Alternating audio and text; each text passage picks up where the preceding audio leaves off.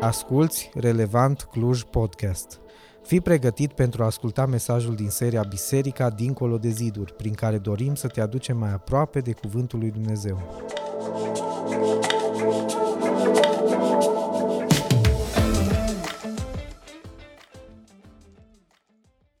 Clau, data viitoare, dacă vrei să nu-ți mai lipsească oamenii de la biserică, nu-i mai anunța că vin eu la predică.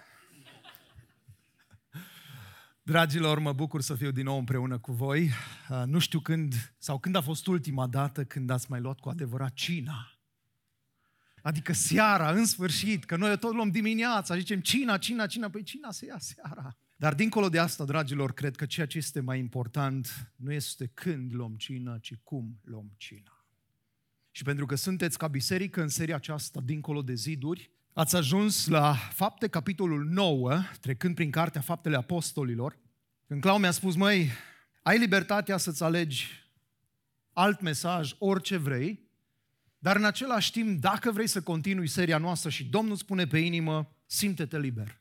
Așa că mi-am luat libertatea să continui seria asta voastră, pentru că e foarte important și interesant în același timp punctul acesta, capitolul acesta, capitolul 9, o să ne uităm de la versetul 1 până la 30 și să vedem câteva lucruri din viața apostolului Pavel, cel care la începutul vieții sale și până să se întâlnească cu Hristos, care să-i schimbe numele, s-a numit Saul.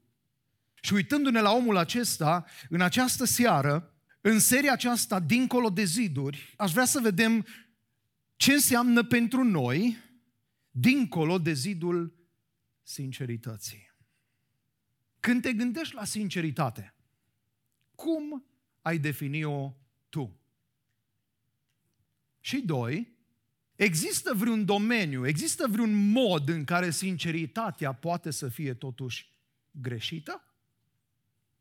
Mi-a fost dat și nu odată să gândesc și poate chiar să spun în anumite situații, da, am fost sincer. Întrebarea însă este, Oare există momente în viața noastră când nu este suficient să fii sincer? Și hai să ne uităm astăzi în textul acesta. Dincolo de sinceritate, fapte capitolul 9, de la versetul 1 la 30, și atunci când vorbim de lucrul acesta, aș vrea să te uiți împreună cu mine în Scriptură, ne uităm la prima parte, la primele versete, și anume de la versetul 1 la versetul 9. Foarte interesant că contextul acesta, repet, citesc din noua traducere românească, care spune în versetul 1, între timp însă, între timp ce? Știu că săptămâna trecută ați ajuns în capitolul 8 unde ați vorbit despre uh, Filip care vestește Evanghelia eunucului, dar înainte de asta Filip mai vestește Evanghelia unor oameni, aia se pocăiesc, se întorc la Dumnezeu, până și un magician, unul care făcea șmecherii, minuni, pare că se întoarce la Dumnezeu. Și între timp ce se întâmplă lucrurile astea, Petru, apostolii merg acolo, se roagă pentru oameni, oamenii ăștia primesc Duhul Sfânt, magicianul ăsta, vrăjitorul ăsta pe nume Simon, îi uimit că, bă, magii din astea n-am mai văzut. Dar au văzut ce impact au magiile astea și zis, mă, amele sunt un pic parcă de second hand, dați-mi și mie puterea asta, ca peste oricine îmi pun eu mânuțele, ce să se întâmple? Minuni.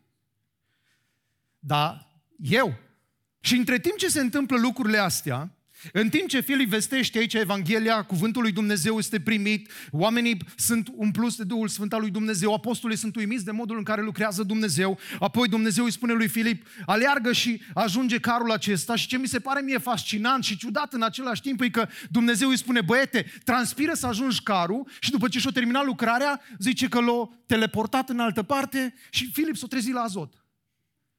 Și eu mă întreb de multe ori când citesc Scriptura, Doamne, dar n-ai putut să-l teleportezi prima dată, la ce l-ai pus să alerge? Și uneori parcă și relația noastră cu Domnul, știi, Doamne, dar nu poți așa la o rugăciune să faci niște chestii. Și Domnul zice, nu, nu, nu, trebuie să trans- transpiri un pic. Și între timp, în timp ce se întâmplă toate lucrurile astea, cuvântul lui Dumnezeu e vestit, Dumnezeu lucrează cu putere, cu semne și minuni, între timp, există un anume Saul, care încă sufla amenințare și ucidere împotriva ucenicilor Domnului. S-a dus la marele preot, adică la șeful care era acolo peste denominațiunea aia, cum s-o fi numit ei, de farisei și cărturari, și a cerut de la el scrisori către sinagogile din Damasc, adică în afara ariei lor de autoritate, că de avea nevoie de uh, țădulă de hârtie ca să spună, vedeți că vin cu autoritate. În alte localități s-a dus în Damasc, astfel încât dacă i-ar găsi pe unii acolo niște adepți ai căii, și asta a fost la început denumirea pe care credincioșii și-au luat-o, adepți ai căii. De ce? Pentru că Hristos a spus, eu sunt calea. Și cei care îl primeau pe Hristos în viața lor și erau transformați de Hristos, oamenii ăștia erau numiți adepți ai căii. Adică din ăștia care merg pe cale. De aceea și noi în definiția ucenicului nostru spunem că ucenicul umblă cu Hristos. Deci dacă o să găsească niște adepți de ăștia ai căii, atât bărbați cât și femei, nu conta. Interesant că nu zice nimic de transgender, de LGBTQ+, și așa mai departe. Zice bărbați și femei, cu ăștia avem de, de lucru. Să-i aducă legați la Ierusalim. Și în timp ce era pe drum, în timp ce se ducea spre Damas, se apropia de Damasc, a strălucit deodată împrejurul lui o lumină din cer. El a căzut la pământ și a auzit un glas care îi zicea, Saul, Saul, de ce mă persecuți? El a întrebat, cine ești, Doamne? Și unii aici, comentatori, spun că acest Doamne, de fapt, nu este cine ești Tu, Doamne Dumnezeule, sau cine ești Tu, Iisus, cel atotputernic, cel care ești Dumnezeu, ci mai degrabă un, o apelare din asta așa din politețe, ca și cum ar spune, cine ești Tu, Domnule?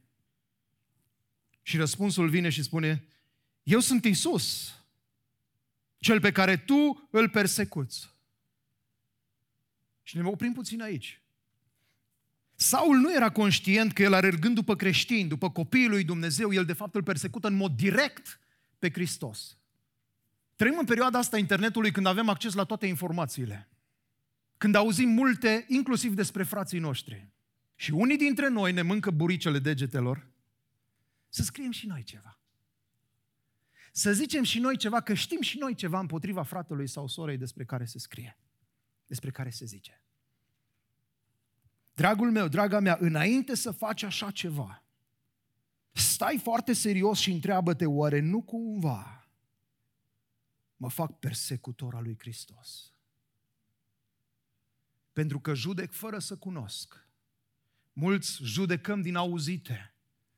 Ne formăm o părere din ce am văzut pe internet, pe un YouTube.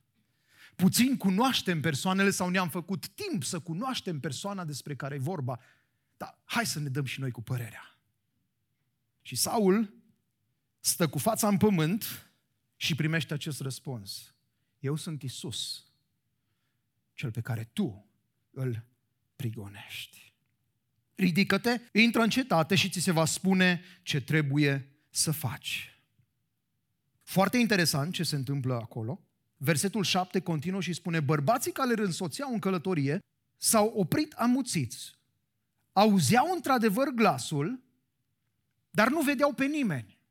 Și aici, pentru cei care studiați Scriptura, știți că și în capitolul 22 și în 26, Saul mai spune, de acum era deja Pavel, sau Paul, el mai spune istoria asta, mai spune ce s-a întâmplat și cum. Și unii care nu citesc cu atenție, de aceea Iisus ne întreabă uneori uh, ce scrie în lege, cum citești în ea. Citim așa pe diagonală și ni se pare nouă că e contradicție.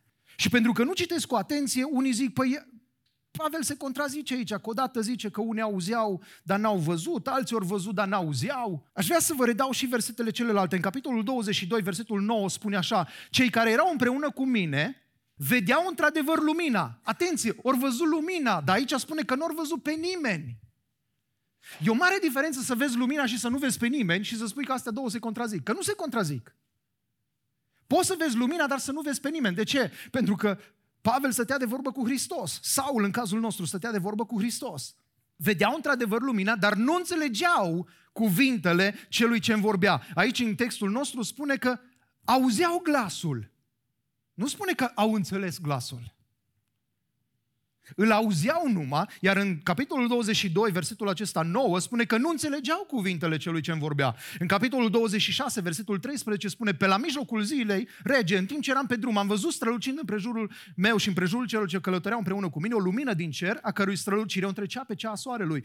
Toți am căzut la pământ, iar eu am auzit glasul care îmi zicea, atenție, nu-i vorba că eu am auzit un glas, ci Pavel merge și spune, am auzit un glas care îmi vorbea în limba aramaică, adică am auzit un glas inteligibil. Dragilor, Scriptura nu se contrazice, dar trebuie citită cu atenție. De aceea continuăm versetul 8 în textul nostru. unde spune, Saul s-a sculat de la pământ și măcar că ochii erau deschiși, nu vedea nimic. Prin urmare, l-au luat de mână și l-au dus în Damasc. Timp de trei zile n-a văzut și n-a mâncat, nici n-a băut nimic. Ce învățăm noi, dragilor, din textul acesta? Că dincolo de sinceritate, ai nevoie de Hristos sau ai nevoie de convertirea la Hristos, ai nevoie de întâlnirea personală cu Hristos. Nu este, dragilor, suficient să fii sincer. Pentru că apostolul acesta, Pavel, pe atunci Saul, era un om foarte sincer. Și o să vedem imediat din mai multe texte care ne arată lucrul acesta. Uneori am auzit pe unii predicând împotriva lui Saul că Saul, păcătosul, nenorocitul, pentru că citesc despre el că el spune, am prigonit pe creștini. El nu spune că n-am fost sincer în prigoana asta. Și vom vedea astăzi texte care dovedesc faptul că Pavel, Saul pe atunci, era foarte sincer în ceea ce el făcea. El credea că face voia lui Dumnezeu prigonindu-i pe creștini. Că împlinește legea lui Moise prigonindu-i pe creștini. Și de aceea, dincolo de sinceritatea aceasta, și eu și tu avem nevoie de Hristos, avem nevoie de această întâlnire personală cu Hristos. Avem nevoie de această convertire la Hristos. Nu e suficient să fii sincer. Apoi eu m-am, m-am născut român, m-am născut în religia ortodoxă, apoi unde vrea Dumnezeu, dar Dumnezeu îmi știe inima. Și eu sunt sincer în religia mea. nu e suficient. Ai nevoie de această întâlnire cu Hristos. Și observă foarte important câteva puncte care reies din textul acesta și din altele când ne uităm la viața lui Saul. Omul acesta care devine Pavel. Și anume, ai nevoie de Hristos, indiferent cine ești și câtă autoritate ai. Mi-a fost dat în timpul facultății, în ultimul an de zile, în ultimii doi ani, când am început să lucrez la lucrarea mea de licență, să vorbesc cu un om care era un înalt, am spune, în lumea ortodoxă, în special în Arad, un om de altfel extraordinar ca inima. Un om care m-a luat, m-a dus chiar la el acasă să-mi dea cărți ca să mă pregătesc în domeniul subiectului de licență, dar un om din lumea ortodoxă. Un om care, fără să-i spun eu nimic, stând în dreapta lui, la un moment dat, conducând, se uită la mine și spune, Bă, băiete, tu crezi că noi nu știm că nu e ok, că nu-i bine și că nu-i biblic să botezăm copiii? Acum nu știam, mă încearcă, ce se întâmplă? Și am tăcut chitic și zis, Părinte, cum zici dumneata? Ce să știi că știm. Ce, dar dacă eu m-aș ridica în fața preoților și să le spun că de azi înainte noi facem asta, ăștia o să mă pună pe rug. Ăștia mă răstignesc. Și așa că ținem tradiția. Și o țineau sincer. Un om care zice, măi, asta trebuie să facem, facem, că e tradiția. Uneori și noi avem tradițiile noastre. Și zicem, a, păi da, mă, dar tu știi cine sunt eu. Tu știi ce autoritate am eu. Pavel, Saul în cazul nostru, vă rog să observați că din versetul 1 și 2 reiese cine era el și ce autoritate avea. Și anume, un om care sufla amenințare și ucidere pentru că avea autoritate prin scrisori date de marele preot, de cel mai mare șef, ca să-i aducă legați la Ierusalim pe toți care urmau calea aceasta lui Hristos. Ba mai mult decât atât, la un moment dat, în fapte capitolul 22, Pavel spune și cine era el. Și el se prezintă pe sine așa, versetul 3. Eu sunt iudeu, născut în Tarsul Ciliciei, dar am fost crescut în cetatea aceasta și, atenție, am fost educat la picioarele lui Gamaliel. Se spune despre Gamaliel că a fost unul dintre cei mai tari teologi din vremea aceea. Și Pavel spune, eu, iudeu, născut în Tarsul Ciliciei, educat la picioarele celui mai mare teolog. Nu știu dacă am putea spune asta astăzi aici în Cluj, că poate, nu știu, am crescut la picioarele lui Beni, fără că... Zicem încet ca să nu ne acuze nimeni de nimic. Voi știți cine sunt eu? Și Scriptura ne spune că tu ai nevoie de Hristos, că ai nevoie de convertirea la Hristos, indiferent de cine ești și indiferent de câtă autoritate ai. Continuă Pavel și spune, potrivit cu strictețea legii strămoșilor noștri, adică din punct de vedere al legii, în cea mai strâmtă partidă, cea mai strictă, ca să mă asigur că nici măcar o virgulă nu va lipsi din viața mea în împlinirea legii. Și continuă, fiind tot atât de plin de râvnă față de Dumnezeu cum sunteți voi toți astăzi. Observați, sincer, în râvna lui față de Dumnezeu. Și cu toate astea a greșit. Pentru că el continuă în versetul 4, spune, am persecutat până la moarte această cale. Am legat și am pus în închisoare bărbați și femei, așa cum de altfel pot depune mărturie cu privire la mine și marele preot, la care mi-a dat scrisorile și autoritatea, precum și tot sfatul bătrânilor, pentru că au fost martori. De la ei am primit scrisorile către frații din, din Damasc ca să merg să-i aduc legați la Ierusalim, chiar și pe cei de acolo, ca să fie pedepsiți. Dragul meu, draga mea, nu știu cine te crezi. Nu știu câtă autoritate ai, poate, din punct de vedere legal, pământesc. Poate chiar și prin biserică sau prin biserici. Dar indiferent cine ești, indiferent câtă autoritate ai, ai nevoie de Hristos, pentru că sinceritatea nu ți este de ajuns. Saul a fost sincer, dar n-a fost suficient. Apoi mai departe, un alt aspect aici, ai nevoie de Hristos, oricât de sincer ai fi și continuăm cu versetele acestea. Îi sunt recunoscător, spune Apostolul Pavel lui Dumnezeu, în 2 Timotei, capitolul 1, versetul 3, lui Dumnezeu pe care îl slujesc, atenție, cu o conștiință curată, adică sincer, așa cum au făcut-o și strămoșii mei. Din nou face referire la faptul că omul acesta, un om al legii, al legii lui Moise, un om care a crescut în zona asta teologică, omul ăsta a fost un om sincer. Și observați ce spune tot el mai departe. În ce privește dreptatea care se bazează pe lege, eu, Pavel, Saul, am fost fără vină. Oricât ai fi de sincer, ai nevoie de Hristos. Mai departe, spune așa în fapte în, 20, în capitolul 26, în special versetul 9 și 10. Într-adevăr, eu însumi credeam că trebuie să fac multe lucruri împotriva numelui lui Isus din Nazaret și așa am și făcut. Ca să treci dincolo de zidul acesta al sincerității, nu uita, ai nevoie și am nevoie de Hristos. Uneori sinceritatea poate părea extraordinară. Mă, dai sincer. Dar uite-te la el că cu o conștiință curată face toate astea. Îi plin de râvnă. Nu contează. Îi corect, îi biblic, îi ancorat în Hristos, îl are pe Hristos în viața lui, pentru că dacă nu-l are, degeaba e sincer. Și apoi, un alt lucru care mă fascinează aici, legat de aspectul acesta, ai nevoie de Hristos oricât de mult te cunoști. Nu numai că era sincer, nu numai că avea autoritate, nu numai că era unul dintre cei mai buni teologi și crescut, pentru că el la un moment dat spune că la vârsta mea eram unul dintre cei mai înaintați în autoritate și în cunoștințe din generația mea. De aceea au și avut încredere ăștia să-i dea pe mână și să meargă să îi caute pe creștini, pe credincioși. Și omul ăsta avea multe, multe cunoștințe din punctul ăsta de vedere scriptural. Recitesc, educat la picioarele lui Gamaliel, potrivit cu strictețea legii strămoșilor noștri, plin de râvnă față de Dumnezeu, așa cum sunteți voi toți astăzi și cu toate astea, fără Hristos. Orb spiritual. Să știi multe și să nu trăiești nimic. Să știi multe și să nu trăiești conform Scripturii și standardului lui Hristos, ci standardelor tare și a strămoșilor tăi sau a educației tale teologice sau religioase.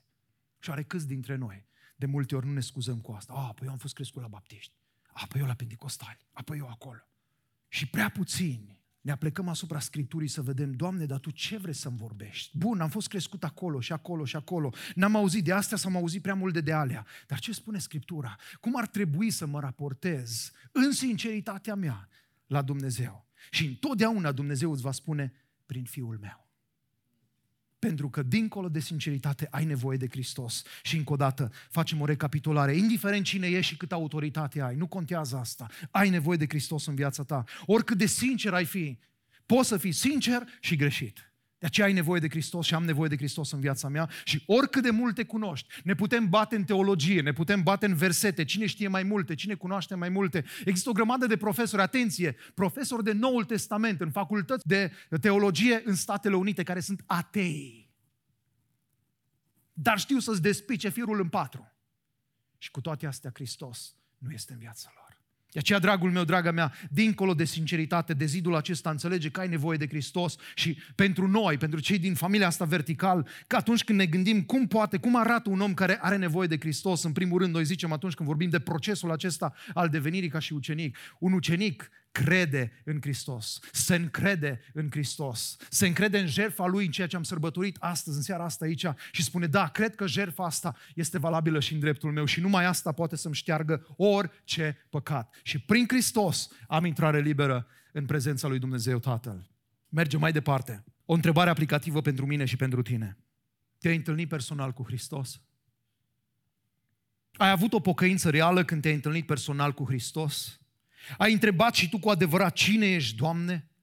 Ți-ai pus încrederea în Hristos ca salvator și stăpân? Și ai spus asta lumii?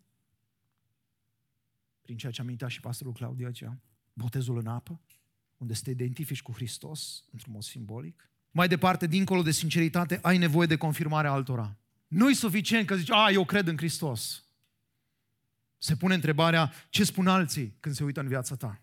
Și observă cum continuă textul, mai departe, versetul 10. În Damasc era un ucenic pe, pe nume Anania. Domnul i-a vorbit într-o, într-o viziune. Anania, iată-mă, Doamne, a răspuns el. Domnul i-a zis, scoală-te, du-te pe strada numită dreaptă și caută în casa lui Iuda un om din Tars pe nume Saul. Iată, chiar acum el se roagă și a văzut într-o viziune un om pe nume Anania, că vine, intră și pune mâinile peste el ca să-și recapete vederea. Anania a răspuns, Doamne, am auzit de la mulți despre toate relele pe care omul acesta le-a făcut sfinților tăi în Ierusalim. Chiar și aici are autoritate din partea conducătorilor preoților să-i lege pe toți cei ce cheamă numele tău. Dar Domnul i-a zis, du-te, pentru că El este un vas al meu pe care l-am ales ca să ducă numele meu înaintea neamurilor și regilor, cât și înaintea fiilor lui Israel, căci eu îi voi arăta ce trebuie să sufere de dragul numelui meu. Anania a plecat, a intrat în casa unde era Saul și punându-și mâinile peste el a zis, vă rog să auziți cuvintele pe care omul ăsta care se temea de Saul le spune. Frate, Saul, m-a trimis Domnul și clarifică care Domn, pentru că Saul întrebase, cine ești, Doamne? Ce m-a trimis Domnul, Isus, cel care ți s-a arătat pe drumul pe care veneai, ca să-ți recapeți vederea și să fii umplut cu Duh Sfânt. Imediat, de pe ochii lui au căzut un fel de solzi și el și-a recăpătat vederea, apoi s-a ridicat, a fost botezat. Și după ce a mâncat ceva, i-au revenit puterile. Dragul meu, dincolo de sinceritate, nu doar că ai nevoie de Hristos, dar ai nevoie și de confirmarea altora. Și observă și din textul nostru, din, din viața acestui om Saul, indiferent ce experiențe ai avut. Unii dintre voi știți lucrul acesta că am crescut în biserică pentecostală. Am fost obișnuit cu semne, cu minuni, cu lucrarea Duhului Sfânt. Am văzut o grămadă de falsificări, de falsuri. Am auzit și prorocii cu da și amin și am auzit și o grămadă de mincinoși care au zis așa vorbește Domnul dar Domnul cu dămic. Și în toate astea, dragul meu și draga mea, indiferent ce fel de experiențe ai avut tu, ai nevoie ca și alții să confirme că într-adevăr experiențele alea au fost experiențele lui Isus Hristos, cel răstignit, cel ce este Dumnezeu adevărat din Dumnezeu adevărat. Ai nevoie ca alții să confirme lucrul acesta. Ne-am trezit nu odată cu tot felul de oameni, de situații. Mi-aduc aminte de una care s-a întâmplat în biserica în care am crescut, când cineva, după cum se practica la, la Pentecostal cu stăruința după Duhul Sfânt, după botezul cu Duhul Sfânt. Cineva a mărturisit că eu am primit Duhul Sfânt și frații au zis, da, așa pare că a vorbit în alte limbi și aleluia, Domnului bun. Și a doua zi, asta a fost sâmbătă seara, a doua zi dimineața, a venit în fața bisericii, a luat o, o Biblie și a rupt-o în bucăți și a spus, așa mi-a zis Duhul Sfânt să fac. N-avea nimic de a face cu sfințenia. Întrebarea este pentru mine, pentru tine, sunt oameni care pot să confirme indiferent ce experiențe am avut noi. Vă rog să observați și foarte interesant aici că Dumnezeu vorbește în același timp la două persoane despre același lucru. Lui Saul spune că a văzut într-o vedenie că vine unul care îl cheamă Anania și își pune mâinile peste el. Lui Anania îi spune, îi spune du-te și fă lucrurile astea. Du-te, puneți mâinile peste el, roagă-te pentru el să-și recape de vederea, pentru că e un vas ales. Dragilor, unul din semnele că Dumnezeu îți vorbește, fie prin proroci, fie prin altfeluri, este că Dumnezeu confirmă nu odată mi-a fost dat să aud, așa vorbește Domnul și, și omul întreba prorocie pentru persoană și frate, dar despre ce e vorba? Păi, nu știu. Alții au avut curajul sau tupeul, că nu pot să-l numesc curaj, adică curaj amestecat cu nesimțire, să vină să spună așa vorbește Domnul. Și când a întrebat cineva, bun, și ce înseamnă ce mi-ai spus? Ai întrebat pe Domnul? Am întrebat. Și ce a zis? Că nici el nu știe. Întotdeauna când Dumnezeu îți vorbește, Dumnezeu îți vorbește într-un mod în care tu vei înțelege chiar dacă cel care îți spune lucrurile alea, el nu știe despre ce e vorba. Când Anania intră la Saul, Saul nu spune, bă, cine ești? Și ce cauți aici? În momentul când Anania vine și spune, Iisus Hristos, cel care ți s-a arătat pe drum, m-a trimis să fac lucrurile astea, Saul deja știa. Pentru că Dumnezeu a confirmat prin experiențele lui. De aceea, dragul meu, nu te baza numai pe experiențe, și încearcă să înțelegi că ai nevoie de confirmare altora. Trebuie să spună alții, da, în viața ta se vede că te-ai întâlnit cu adevărat cu Hristos. Trebuie să confirme lucrul acesta, indiferent că ai avut vedenii, voci, chemări, trimiteri și așa mai departe. Ai nevoie de confirmare altora. În al doilea rând, tot aici, ai nevoie de, de confirmare altora, indiferent cine sunt ei. A, păi cine e ăla? Dar ce știe el? S-ar putea să știe. Foarte interesant că dacă ne uităm despre uh, omul acesta, spune că era un ucenic, era un om, versetele 10, 12, în capitolul 22, versetul 12. Apoi spune un bărbat temător de Dumnezeu, dar atenție, după lege, găsim în capitolul 22 cu versetul 12. Adică un evreu, nu un creștin. Cu alte cuvinte, dragilor, și asta poate că de multe ori ne surprinde, Oamenii care sunt în jurul nostru, indiferent că îl cunosc pe Dumnezeul adevărat sau nu-l cunosc, ea pot să confirme dacă suntem de Domnului sau nu. Pentru că uneori oamenii din lume știu mai bine cum trebuie să vorbească un pocăit decât noi. Că noi zicem, lasă frate, că merge și așa. Ei știu cum trebuie să se comporte un pocăit. Știți ca și în situația aia unde un păstor la țară își repara gardul și un copil stătea să se uita la el, cum bate cuie în, în gard. Și îi spune, copile, du-te și te joacă. Și copilul nimic, numai se dă mai departe și tot așteaptă, tot se uită la el. Și la un moment dat, deranjat oarecum pastorul îi spune, măi copile, dar du-te și te joacă, de ce stai aici? Ce stau să văd ce zice un pastor când își dă cu ciocanul peste degete, că tata am auzit ce zice. Sunt mulți oameni în jurul nostru care așteaptă să vadă ce face pocăitul în situația asta. Și să nu ne mirăm că unii se uită la noi și zice, mă, tu nu ești pocăit, tu ești păcălit. Dacă ar fi să ne întrebăm pe cei apropiați nouă, soțul, soția, cei de-ai casei, ce spun despre noi? Pot ei să confirme. Sau tu, a, lasă că nevastă, lasă că copiii. Aia te știu cel mai bine. Te văd în mediul tău natural. Acolo tu ai, unde ai impresia că nu te mai vede nimeni altcineva. Și că ei, las că nu au ei niciun cuvânt de zis.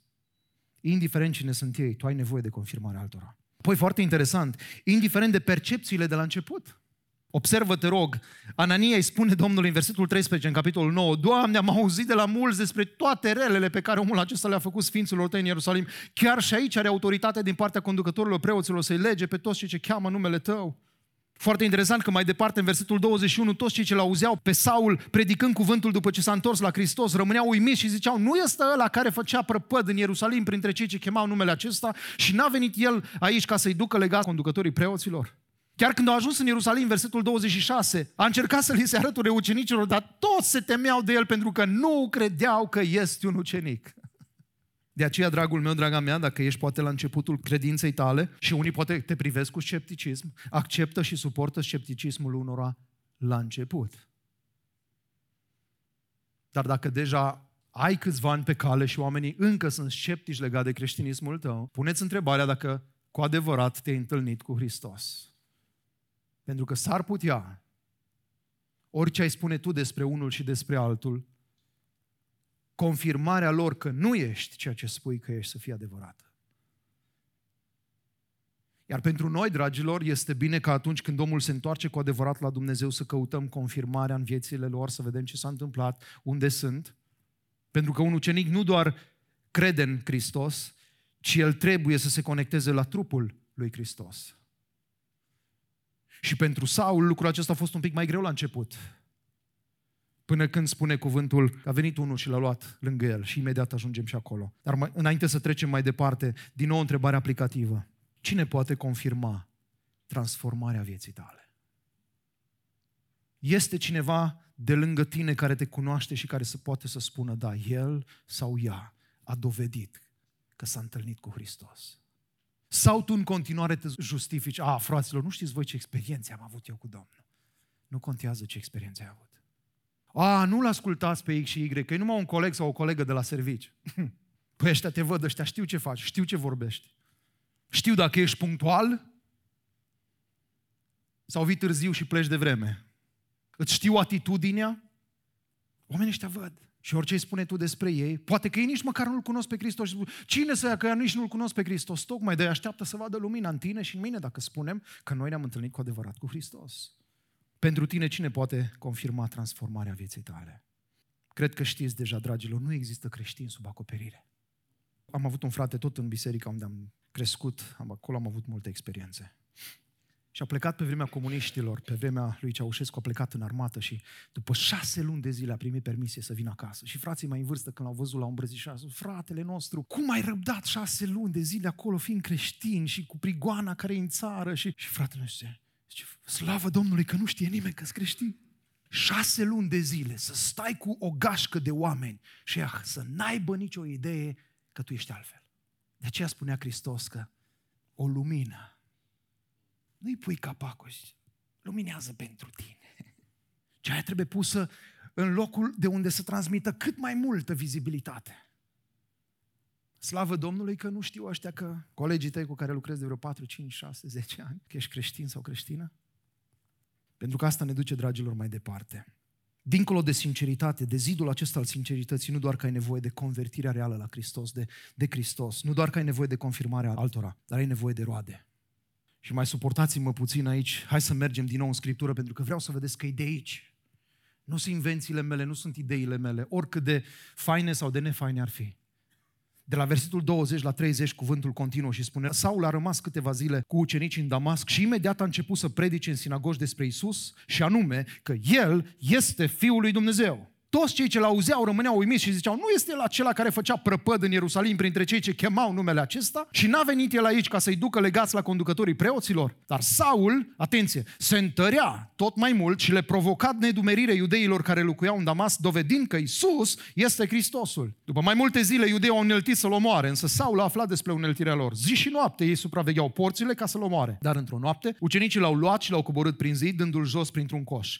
Când a ajuns în Ierusalim, a încercat să li se alăture ucenicilor, dar toți se temeau de el pentru că nu credeau că este un ucenic. Atunci, Barnaba, fiul încurajării sau fiul mângâierii, se traduce numele acesta, l-a luat și l-a dus la apostoli, le-a istorisit cum pe drum sau îl văzuse pe Domnul, îi vorbise și cum în Damasc, vorbise cu îndrăzneală în numele lui Isus. De atunci venea și se ducea împreună cu ei în Ierusalim, vorbind cu îndrăzneală în numele Domnului. De asemenea, vorbea și purta dispute cu iudeii eleniști, cu ea care vorbeau limba greacă, dar ei încercau să-l omoare, alții. Când au aflat că frații lucrul acesta, l-au dus la cezaria și apoi l-au trimis la Tars. Dragul meu, ca să treci dincolo de zidul acesta, ai nevoie să te întâlnești cu Hristos, ai nevoie de o convertire reală, ai nevoie ca alții să confirme, dar mai ai nevoie și de roade. Ai nevoie și am nevoie de roade. Roade care în primul rând atestă transformarea ta. Observă, te rog, versetul 20. Când Saul este transformat de Hristos, imediat a început să predice în sinagogi despre Isus. Nu mai predică despre Moise, nu mai spune despre legea strămoșilor, ci începe să-L predice pe Isus, cel cu care s-a întâlnit, cel care i-a convertit inima, care i-a captat și a acaparat inima. A început să-L predice în sinagogi pe Isus și anume că El este Fiul lui Dumnezeu. Și toți cei care l-auzeau rămâneau uimiți. De ce? Pentru că știau cine este, știau cine a fost, își știau roadele. Însă când are loc convertirea în viața mea, dintr-o dată se schimbă roadele și începe să se vadă roada Duhului Sfânt în viața mea. Întrebare pentru mine și pentru tine, văd ceilalți roadele din viața noastră? Se văd? Pot alții să confirme în felul acesta? Da, se vede roade în viața lui, roade care atestă transformarea acestor oameni. Apoi mai departe, roade care atestă creșterea ta, nu doar convertirea ta, nu doar transformarea ta. Versetul 22, dar Saul se întărea tot mai mult. Ce faci tu când dai de persecuție? Poate că cei din casa ta spun, bă, mă lași cu pocăiții, ți-ai pierdut mințile, mă. Era mai bine când te drogai, când te îmbătai, când făceai tot felul de prostii, când erai din datorii în datorii. Era mai bine atunci decât acum, când nu mai ai datorii, când ești cu mintea întreagă. Și Era mai bine. Am trăit experiențe din acestea în familia rălgită. Când părinții mei s-au întors la Dumnezeu, tot neamul lor de ortodoxi moldoveni din Moldova, Moldova, s-au întors împotriva lor și au spus și-au pierdut mințile. Apoi am avut un unchi care a trăit în orașul nostru și până aproape de sfârșitul vieții lui n-a vrut să audă de pocăință și de pocăiți. Și nu odată m-am dus împreună cu mama și l-am adunat din birturi, ud, leoarcă și înțelegeți despre ce e vorba. Era o rușine fantastică pentru mine, pentru că eram un adolescent și toată lumea se uita la mine cum îl iau pe unchiul meu împreună cu maica mea și să-l ducem acasă. Oraș micuț, că nici n-apucai să strănuți într-un cap, că se auzea în celălalt. Și te arăta lumea cu degetul, dar unchiul ăsta, în ochii neamurilor, era extraordinar. Ai mei erau nebuni. Că tata nu mai bea, nu mai înjura, nu mai pierdea banii prin tot felul de, de locuri. Când s-a pocăit unchiul acesta al meu, tot neamul pe el, bă, ți-ai pierdut mințile, mă. Și mă uitam cu mintea mea de copil și mă uitam la el, mă uitam la tot ce spuneau oamenii ăștia, zic, bă, dar până, până ieri dormea în șans, mă, și nimeni nu a venit să spună, bă, ți-ai pierdut mințele, ne faci de râs. Acum când s-au pocăit, când copiii aveau și haine și lucruri și tot, tot ce aveau nevoie, dintr-o dată și-au pierdut mințile. Însă, spre bucuria mea, a fost să văd în viața unchiului meu că în momentul când s-a întâlnit real cu Dumnezeu, deși până atunci s-a predat de vreo 20 de ori la evangelizări. Și la un moment dat îmi spunea Doru, dacă mai aduceți predicatori, de știu, eu mă mai predau. Și am zis, unchiule, nu, nu predări din astea. Dar când cu adevărat s-a predat în brațul lui Hristos, pur și simplu, Dumnezeu l-a transformat. Într-un mod în care a văzut soția lui, au văzut copiii lui și au spus, eu nu mi-am imaginat, spuneau copiii, vorbeam cu ei, verișorii mei, nu mi-am imaginat că tata va fi vreodată transformat în acest fel de Hristos. Eu n-am crezut că tatăl meu, care era alcoolic, care nu putea o zi fără să se îmbete, că nu va mai pune gura pe băutură. N-am putut să-mi imaginez asta. Dar când te întâlnești cu adevărat cu Hristos, încep să apară roade care transformă și roade care atestă creșterea ta.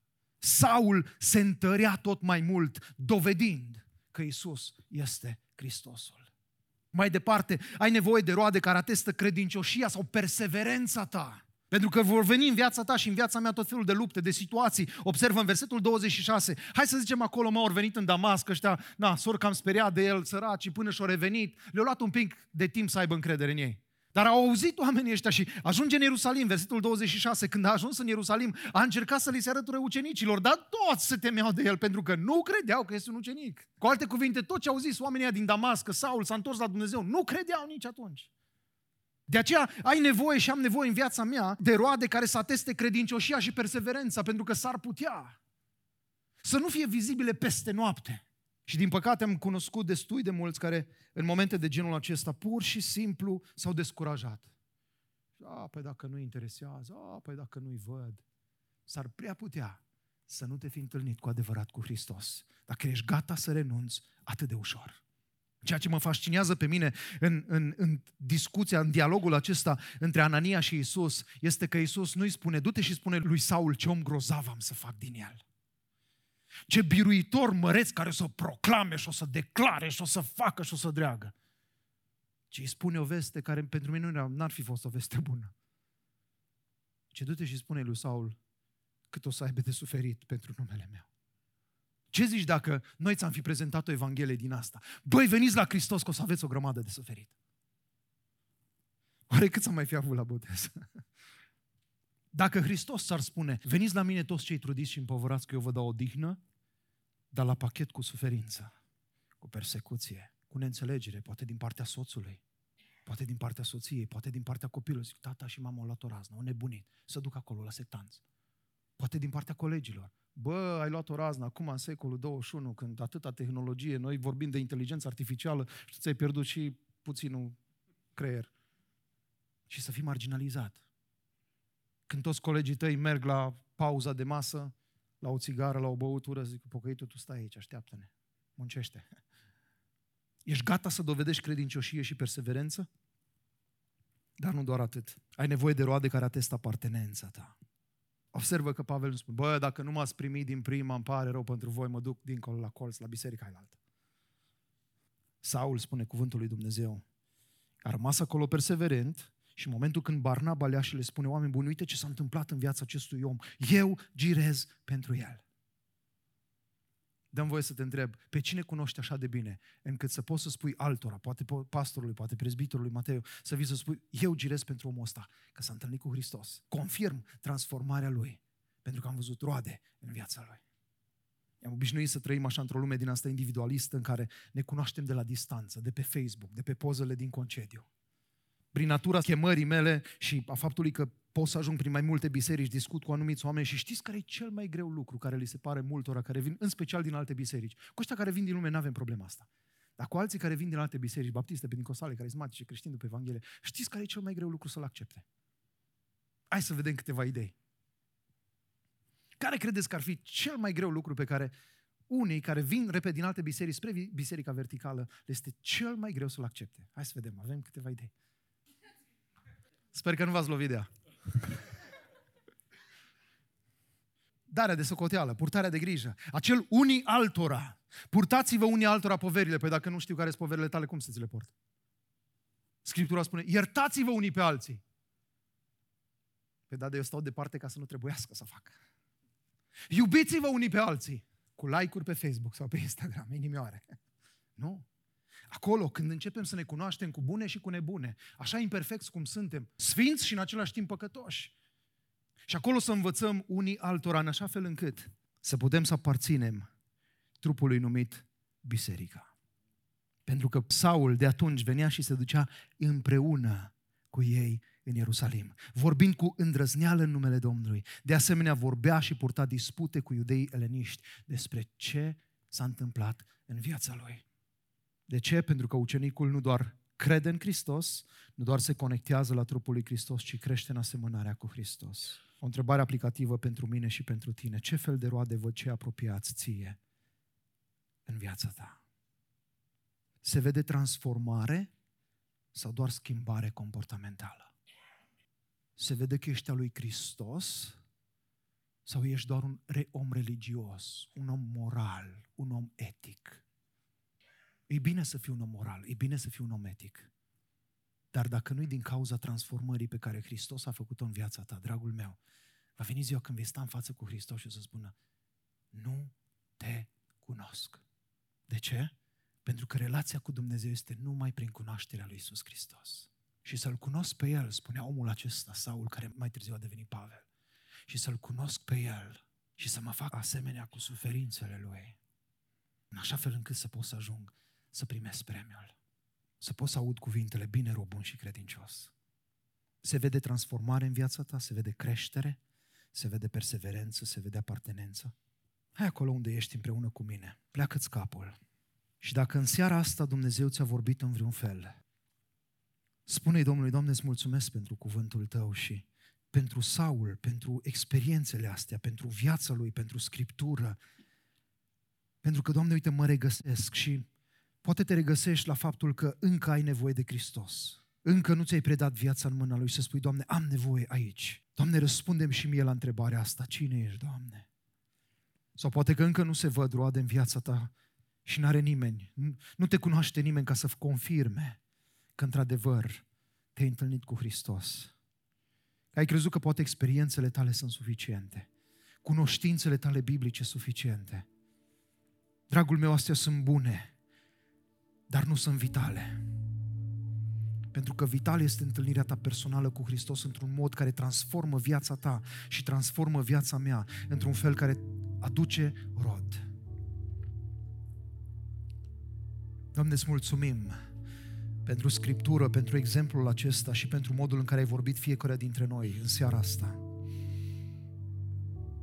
Te rog, continuă, Doamne, să confirmi transformarea noastră, întâlnirea noastră cu Tine, convertirea noastră prin roade vrednice de pocăința noastră. Și ajută-ne ca oriunde mergem, să arătăm prin viața noastră, prin vorbirea noastră, prin atitudinea noastră, prin motivațiile noastre, orice gând să-L facem rob ascultării de Hristos și lumea să cunoască, Doamne, că suntem mai Tăi și să fim gata să plătim prețul, chiar dacă unii ne vor respinge, alții ne vor bat jocorii, unii ne vor persecuta, poate unii chiar vor dori să ne omoare, pentru că îi zgârie pe urechi, îi zgârie pe inimă în numele Hristos. Dar noi să-ți rămânem credincioși, Doamne, și Tu să primești toată închinarea, toată adorarea, toată lauda, toată recunoștința și mulțumirea, pentru că a Tale sunt și Ție ți se cuvin. Haideți ridicați pe picioare să continuăm închinarea noastră într-un duh de rugăciune.